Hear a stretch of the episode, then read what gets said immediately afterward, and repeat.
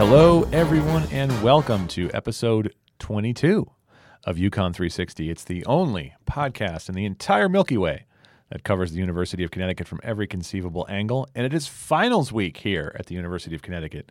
So good luck to all the students taking finals, and good luck to all the instructors who are going to be administering finals. I'm taking finals. You are taking finals? I am. Well, by the time this is aired, I will be done. All right.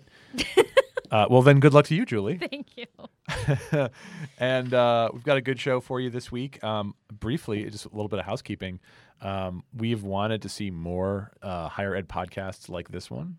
And uh, I don't want to blow up anyone's spot, but the, we had an inquiry from a major university. It was be- very exciting. Because they, they heard UConn three sixty and they were like, you're the best podcast we've ever heard in our lives. Ever. All right, they didn't say that, but they said they they wanted to know how we did it because they're thinking of doing it.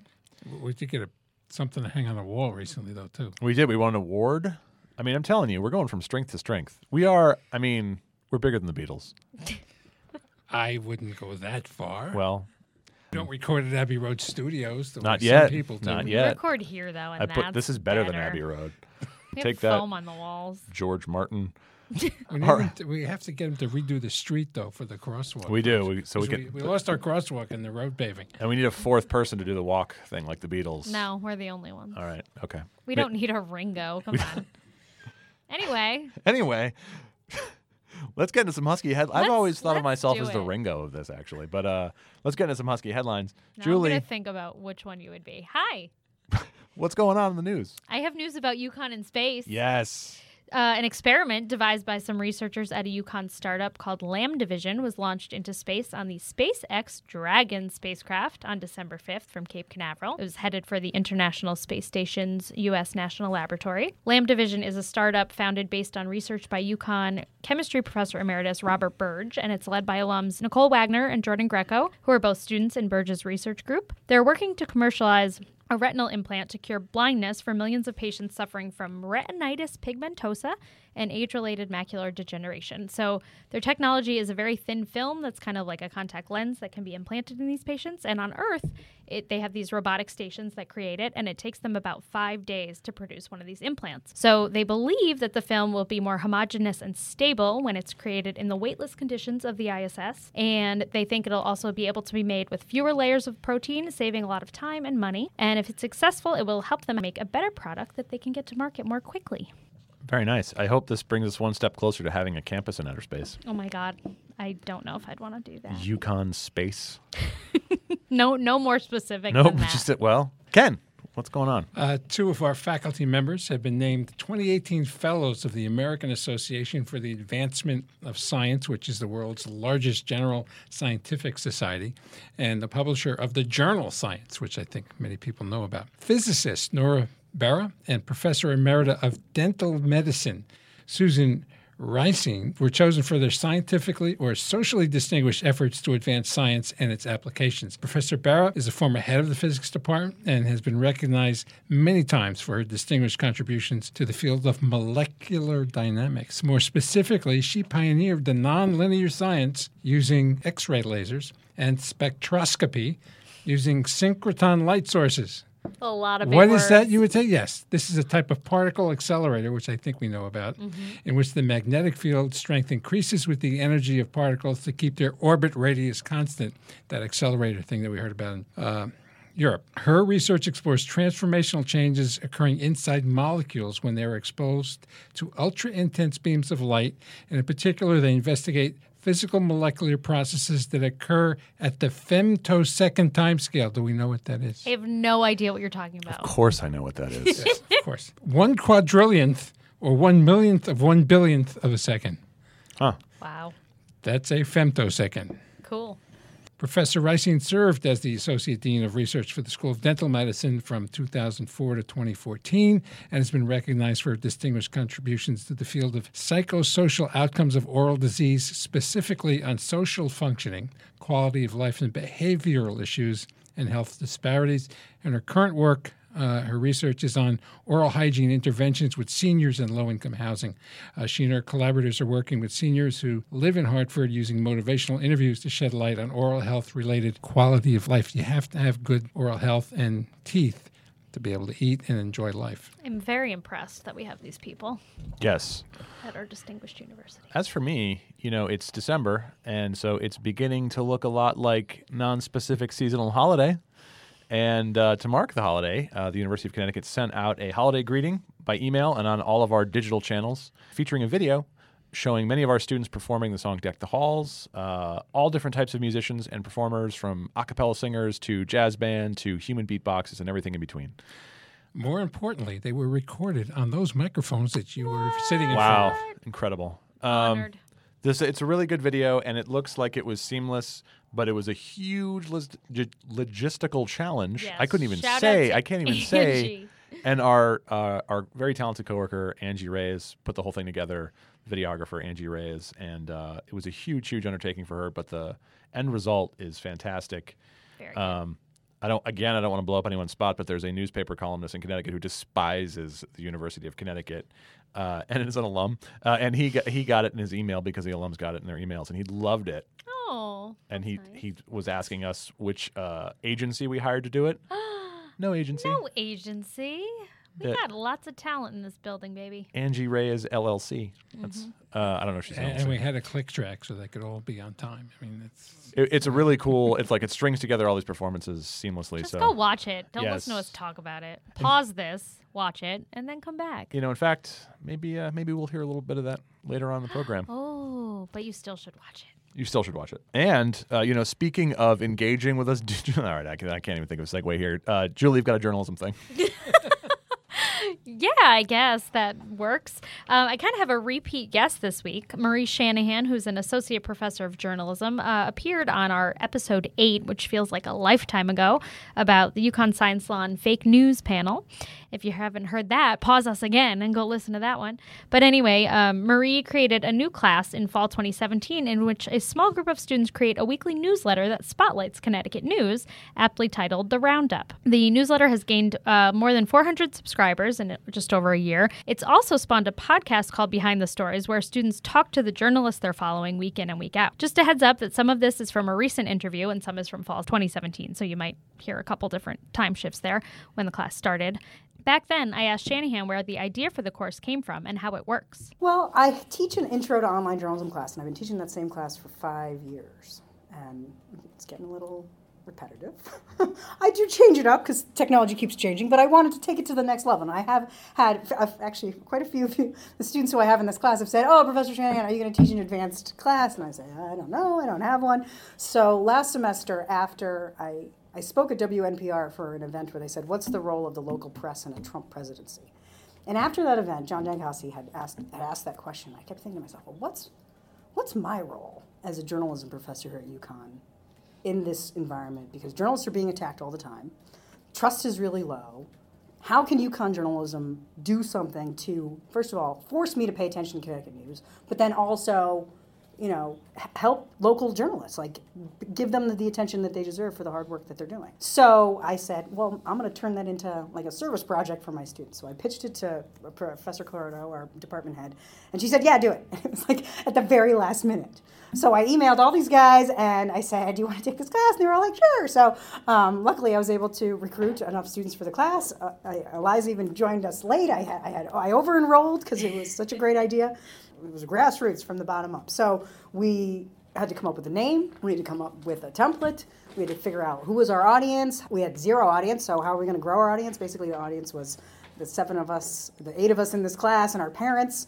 Um, so how do we how do we grow that? Um, and then I so what I did is I assigned everyone in the class. I made a huge spreadsheet with every news organization in Connecticut that I could think of, mainstream, and some you know some ethnic media. So I do have some Spanish speakers in the class, and I assigned everyone to keep track of you know six or seven news organizations every week. But it really showed like there's a lot of stuff out there. Yep. Some news organizations have better online sites and presence than others, so they weren't just looking at the news organization. They were also looking at the news organization's Twitter, Facebook, Instagram, uh, particular editors and reporters, Twitter, Facebook, Instagram. So it ends up being, you're really keeping track of more than just like, you're not just looking at one account, you're looking right. at a whole bunch of stuff right. all the time. So they had to figure out their best workflow for themselves to, to, to pay attention. And so we meet on Tuesday and Thursday. So Tuesday we have a meeting and they pitch their stories that they saw since the previous Friday about what what they think um, we should highlight. And obviously some things could change by, by Thursday. And then we sort of keep track until we meet again on Thursday morning, and then we, we make a decision. One student every week is assigned to anchor the um, the roundup, so they can write it in their voice, but they get feeds from everybody else. So everyone writes their little summaries. Sometimes we had way too much stuff. We had to take stuff out.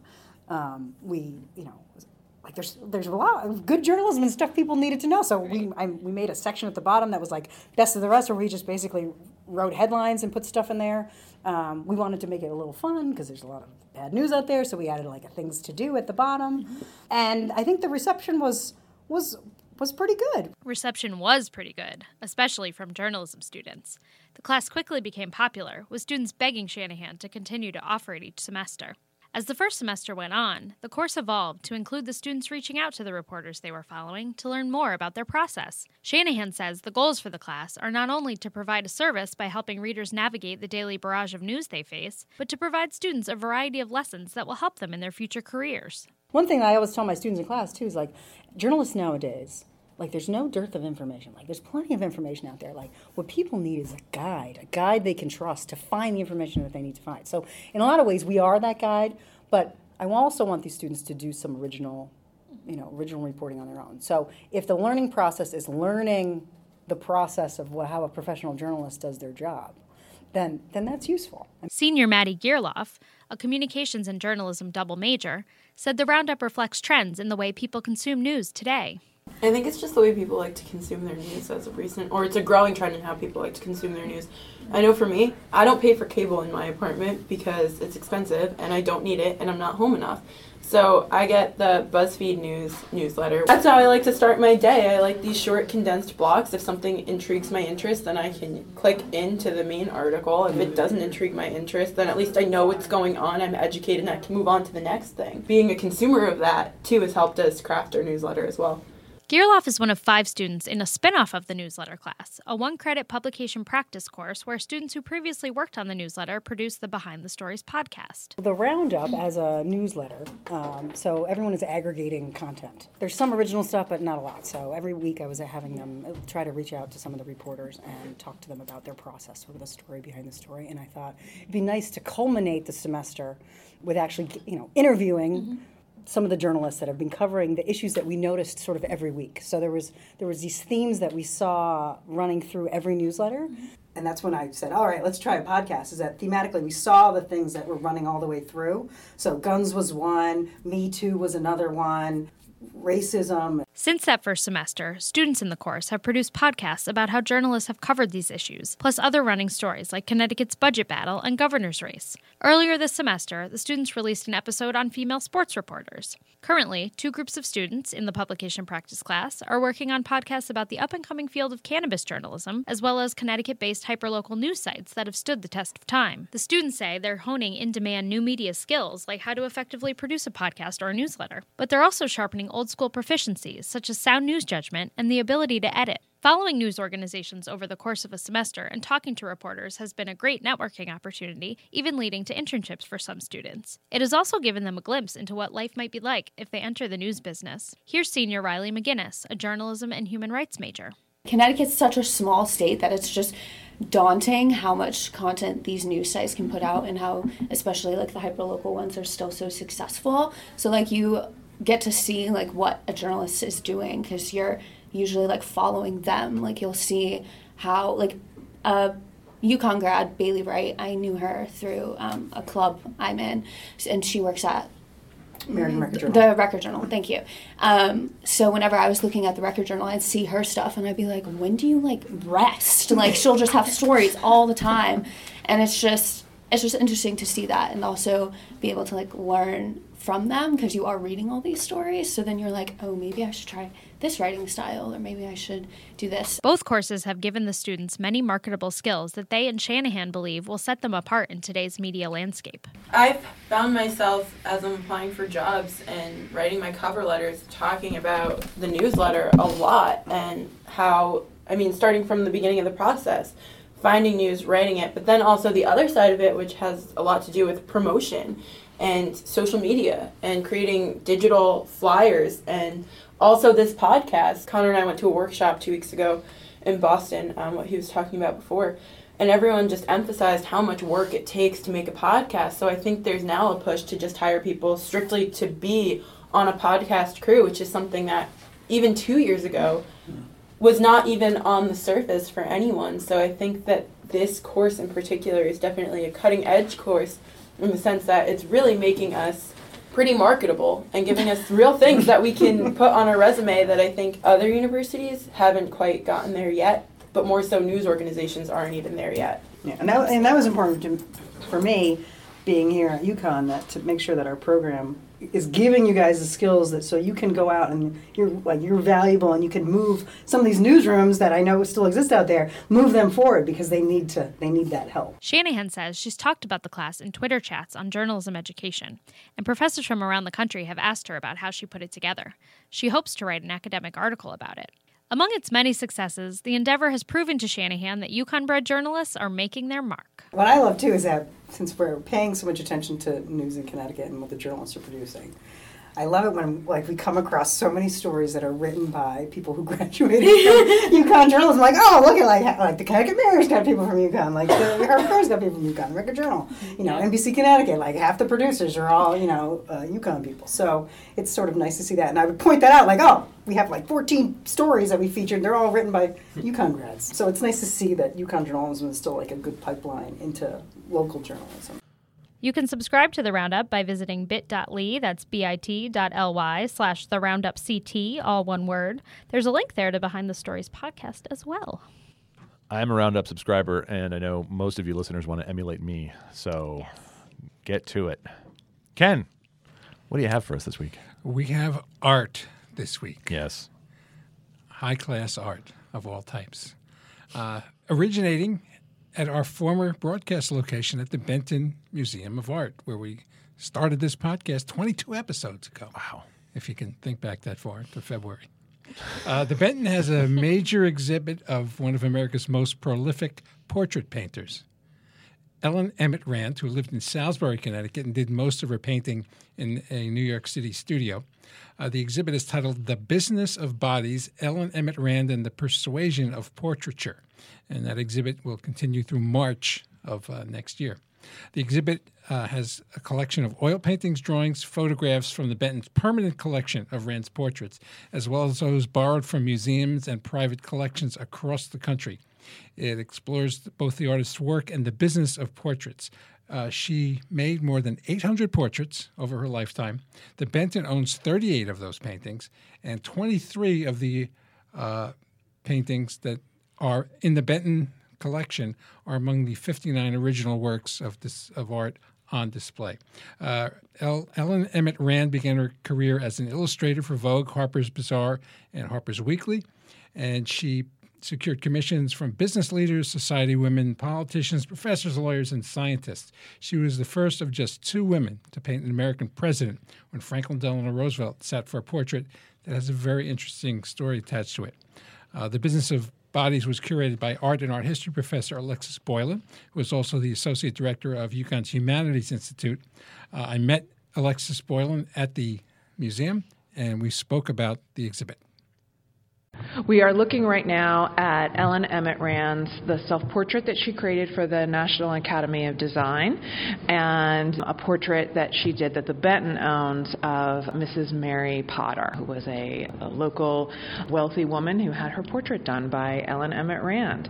I like to think of sort of Ellen Emmett Rand as one of the most important female artist that you have never heard of before, in terms of the fact that if there was anybody in the nineteen twenties, thirties, and forties who was rich enough and important enough and famous enough to sit for her, they did. Most people at this point in time haven't heard of her. Part of this is because portraits changed so radically uh, in the sixties and seventies, and with abstraction, and also a move to photography, which was happening actually while while she was doing these portrait paintings, she really is sort of one of the last of the great portrait painters, a tradition that really uh, took hold in the United States in the eighteenth and nineteenth century. This is the first major scholarly exhibition of her work. Really exciting. We have pieces here from the National Academy of Design, from the Metropolitan Museum of Art, from Vanderbilt University, from Harvard University, from Museum of the City of New York. We also have an amazing sort of collection of her images, uh, also n- numerous pictures from private collections, and some of which really haven't been seen together, and many of which the Benton owned. So we're also getting to literally see paintings in a way that they have not been seen since they were created, which is really exciting. Let's take a walk through the exhibit. Should we take a wander? Okay, sounds great. The exhibition starts off uh, where actually Ellen's uh, career started off, which was being an illustrator for the newly established Vogue magazine. She was a teenager when she started illustration, um, which is both a sign of her precocious uh, artistic talent, but I think it's also important to note that it is a sign that her family was struggling financially and that she needed to go to work and uh, earn some money. Interestingly, also for a teenage woman illustrator, this is really earlier than we typically see. There's a big sort of increase in female illustrators in the nineteen tens and nineteen twenties. She's really ahead of that curve, and as you can see here, a lot of the works are of men, men in the latest fashion and top coats. There's an image of sort of a golf meeting. In many senses, this would actually then prefigure what she became known for, which was as a portrait painter who could paint men very well. And I do think that one of the things that's interesting is the early work with commercial uh, newspapers and magazines, I do think, made her attentive to balancing all kinds of needs and wants when making an image. That sort of her creativity in these images, you know, we can clearly understand that the editor has certain clothes that he wants featured, uh, certain poses, certain people. So she is, early in her career, rooted in a collaborative mode of creating art. One of the other things that we have, and that this is a fantastic and really uh, interesting addition to this exhibition, is we have period clothes throughout the exhibition. And here we have two pieces from uh, two women's dresses from the time that Ellen Emmett Rand would have been working for Vogue magazine. You can see in Ellen Emmett Rand's paintings how much she really uses clothing to define the person, to sort of give us hints about who the person wants to be. And again, I think this ties into her early illustrative work, that uh, clothes really do make the man and woman in her portraits. At the end of the room here, um, one of her prize-winning um, images in the studio, which is a really interesting piece. If you just take a quick glance at it, it looks like a picture, a, a fairly generic painting of a girl, a young girl sitting in a white dress with a cat. But if then you start to look at it carefully, what you realize is that Rand has slyly put a mirror behind the girl, and in that mirror what you see is a reflection of Rand herself doing the portrait, which for those um, who are familiar with art is clearly a reference to the great uh, La Meneñas, which is uh, Velázquez's sort of great portrait piece from the Baroque era. And even at this early moment we see Rand just being very strategic about positioning herself as both an artist who does fashionable images of young children, but is also then giving us this sort of sly intellectual and artistic nod. At this point in our tour, in the corner of the Benton's East Gallery, we come upon an empty frame. Just to the right of the frame, there is a newspaper photo of Rand holding her brushes and paint palette, looking at President Franklin D. Roosevelt, with her portrait of F D R behind them. Professor Boylan told the story of the presidential portrait. Peter Rand went to Hyde Park and asked to see his grandmother's painting, at which point they could not locate it. For a while, the official sort of story seemed to be that it was stolen, although it's a pretty niche market to have ex-presidential portraits stolen, and it would have been the only thing that was taken at that particular moment. More likely is that it was returned from a, it was in a traveling exhibition. It then stayed in its crate, and then at some point somebody threw the crate out. The sort of empty frame here serves to talk about the story and to also highlight the most important Rand hand painting, which we can't show you anymore. In truth, probably the White House wouldn't have loaned it to us, but we can dream. I think it does a job very well of sort of communicating the struggles that she had and how actively and I think aggressively um, she tried to make a, a name for herself that would exist historically. But I think this empty frame also signifies how very difficult that, in fact, was for female artists and continues to be. What do you want people to take away from this exhibition? Um... First of all, I want people just to look at portraits and to think more seriously about portraits as a complicated art form. As I say in the label, we have to think about a portrait as a competition between the patron's idea of who they are, the artist's idea of who the patron is, and the artist's own identity. And sort of seeing all of these balancing and competing ideas about identity are fascinating. I also think it's really important to think about self-fashioning in this moment when we all have cameras and we take so many selfies and we post things, that in many ways this is an earlier attempt to craft an an image. And I think that one of the things particularly that excites me about the Center Gallery is that it is a lot of people who are crafting images and ideas of themselves that are often at odds with who they really were or what was really happening in their lives. The men have often show a kind of authority that they maybe hadn't achieved yet or hoped to achieve or had achieved once but no longer had. And I think that we're also talking talking about a United States in the twenties and thirties that was going through an enormous period of turmoil, and that gender and race and class were all sort of up for conversation, debate, that power structures around those identities were shifting and changing. So I think that that's the other thing I hope that people can sort of see is is is also the struggle to be a person, to have an identity, and how very similar that is, I think, to so much of the activity that we all engage in on Facebook and Instagram and, and, and all of these new places where we can post our own self-portraits and portraits of our ourselves and how we wish we were or want to be. Uh, the Benton is open Tuesday through Friday from ten a.m. to four thirty p.m. and weekends from one to four thirty p.m. Uh, I should note that the winter break for the Benton, as they have every year, uh, will start December sixteenth and then resume uh, exhibits on January fifteenth. So you've got a little bit of time to get to it, and then middle of January until March nineteenth. So plenty of opportunity, and there are lots of programs that uh, are attached to this uh, exhibition.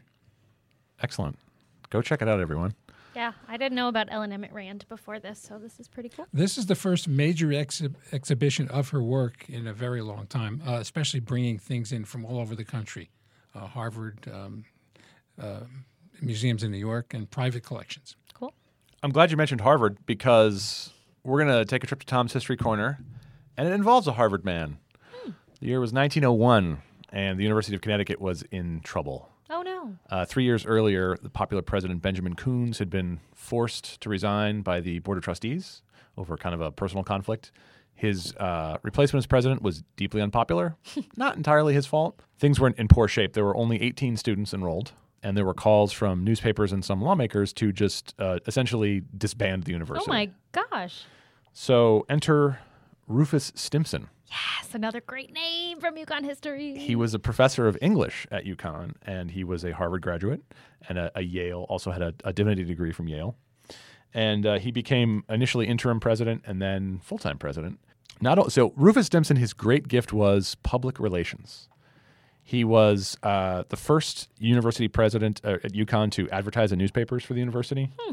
He gave speeches all over the state, extolling the virtues of the university. Are you saying we have Rufus Stimson to thank for our very livelihoods? We have Rufus Stimson to thank for the summer programs, because he created it essentially as a P R tool. In nineteen oh one. In nineteen oh one, he created summer programs that were intended to teach, like, school teachers in Connecticut about science and nature.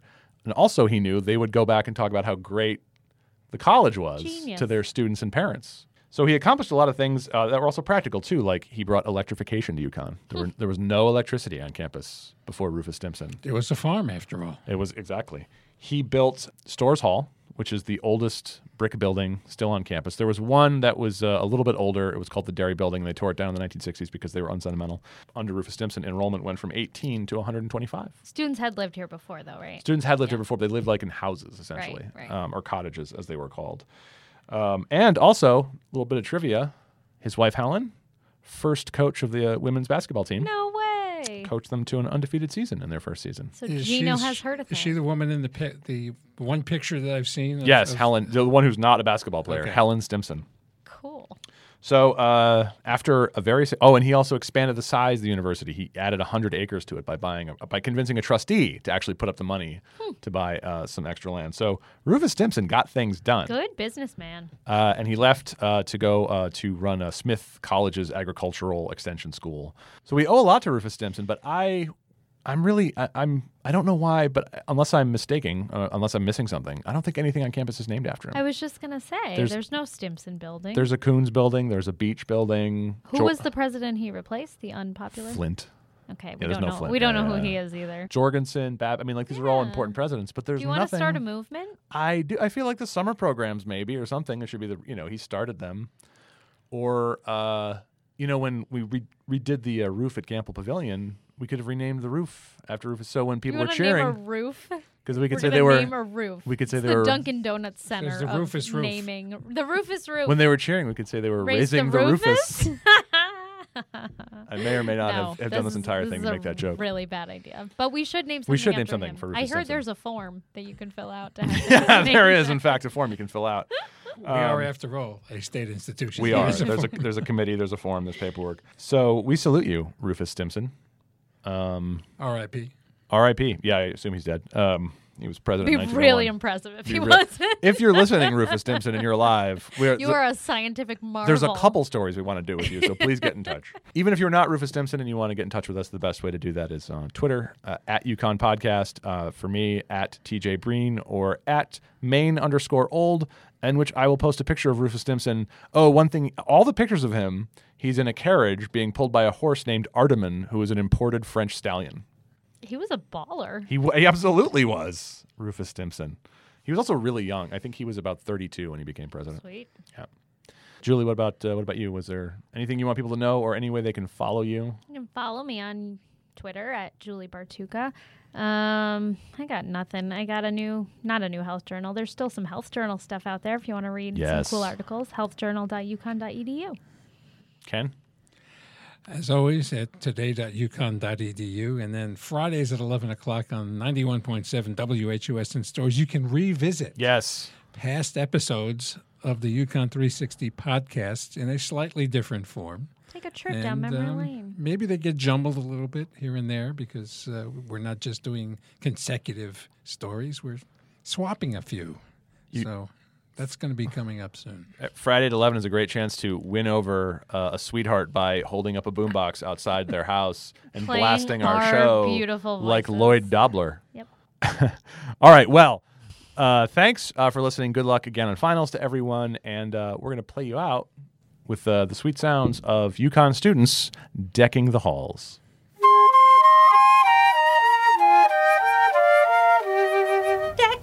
With boughs of holly, fa la la la la la la la.